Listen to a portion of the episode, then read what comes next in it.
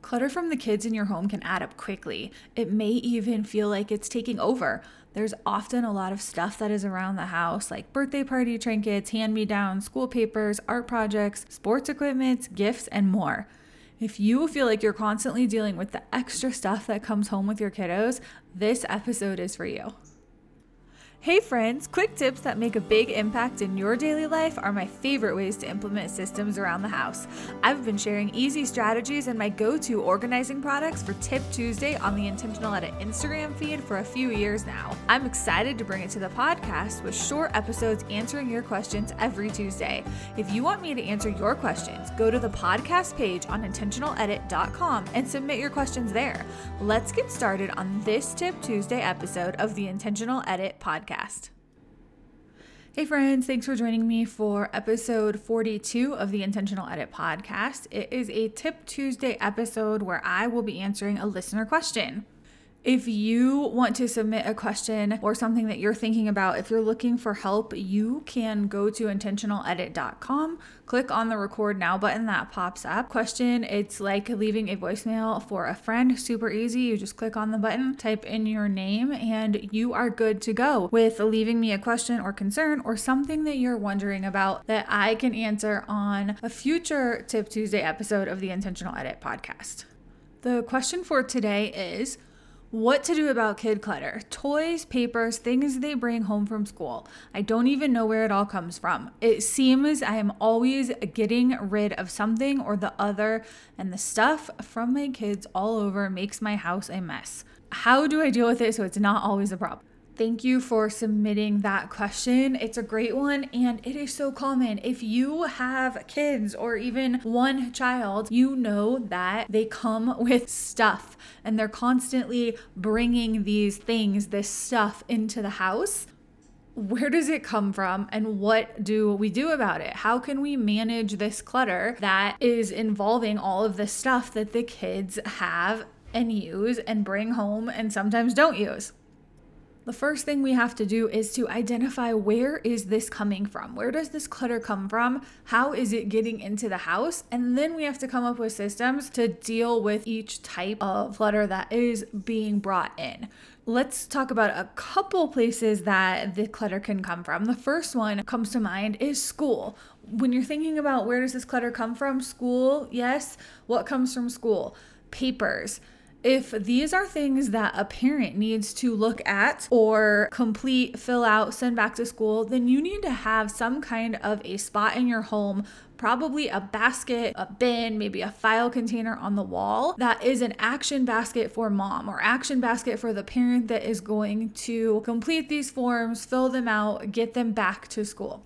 The other thing that comes home from school is homework or projects that they've done, things that are p- more papers, those things need to be dealt with right away. The easiest way to not ever have that clutter pile up is to deal with those on a daily basis. When the backpack comes home from school, the folders come out, the papers come out if you determine that these need to be saved. Some families and some teachers require that the papers be saved for the entire semester or the entire entire year. Have a designated spot where each child can do that, where it's out of the way. But then if there's a problem and you need to refer back to that, then you can go to that spot and they stay organized in a pile. You're probably not ever going to look at them. Once the school year is over, that those papers can now be recycled. Backpacks also add to clutter. When the homework is completed, that backpack should be packed up and ready for the next day, zipped up. It should all be closed and sitting by the door or hanging on a hook by the door, waiting to leave in the morning. It doesn't stay on the kitchen counter, it doesn't stay on the table or on the floor. The folders and notebooks and papers are not spread all over. It's easy to clear that clutter by getting in the habit of zipping it all up and having it ready to go out the door the next morning by placing it next to that door. Another thing that comes home from school is art projects and any type of project, really. But those things can be awkward shapes. You don't know what to do with them it is okay to get rid of them. Only save the best and toss the rest. Each child can have a bin, some probably stored up in their closet or under their bin, a The hour boxes from the container store are great bins for this. It doesn't have to be huge even a medium to small size container with a lid where the most special art projects, the most special drawings, and things that are important go in this bin.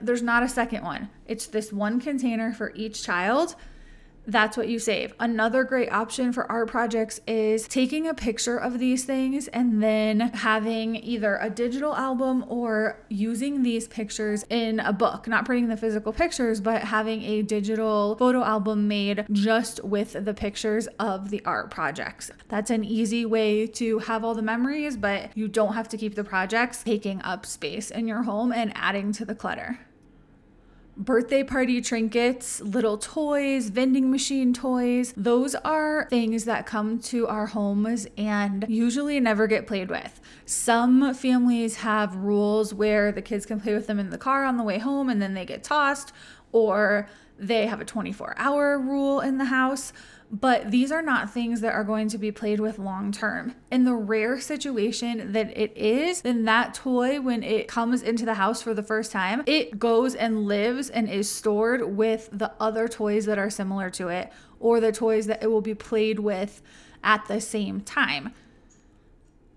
Another option is to have a donation bag in your house in a closet somewhere I recommend this not just for the for these kinds of toys and little trinkets that come home, but for anything that you see that you realize you're not using anymore, you don't want, you want to get rid of, then having a donation bag or basket or a couple, sometimes everyone has one of these in their closet you immediately put this toy in there and then when that basket is full or that box or bag is full it goes into the back of your car and gets dropped off at the donation place. And then you replace that bag basket bin whatever it is with another one. So you constantly have a place to put items you don't need anymore to be donated Another reason that we have clutter around the house for kids is when we save things that don't fit or they are not age appropriate, but they will be in a few years. Hand me downs. This can be in clothing, toys, and especially things like swings and different things that babies use. If you don't have a child in that stage right now, but it's something that you need to keep because you will in a short amount of time, then take those items and remove them from sight. Find a storage location, wrap them up tightly. Maybe it's the garage, basement up on a high shelf in a closet, but remove them from your daily high traffic areas because that is when it makes you stressed and it feels like clutter. It is clutter if you're not using it. If you have a baby that uses that swing, it's not clutter. It's a necessity for that stage and phase of life.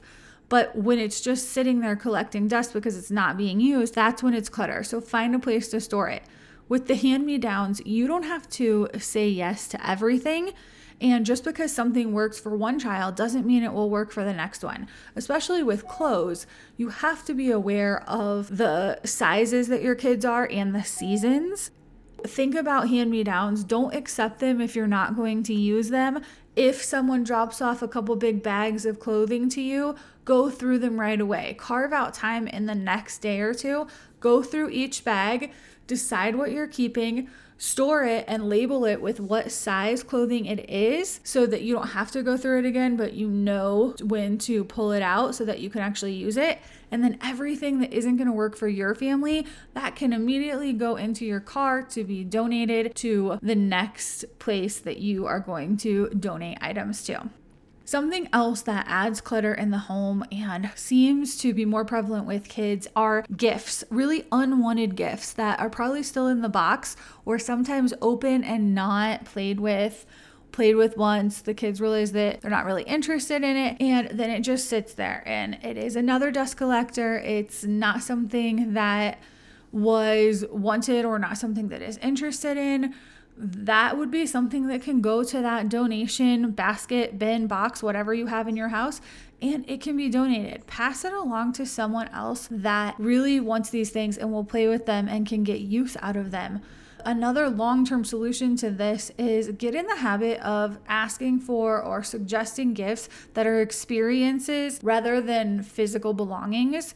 I have an episode, it's episode 13, that is all about gifts that are experiences, gifts that will make long lasting memories that your kids will actually love and have fun doing instead of just another thing that sits in your house that rarely gets used.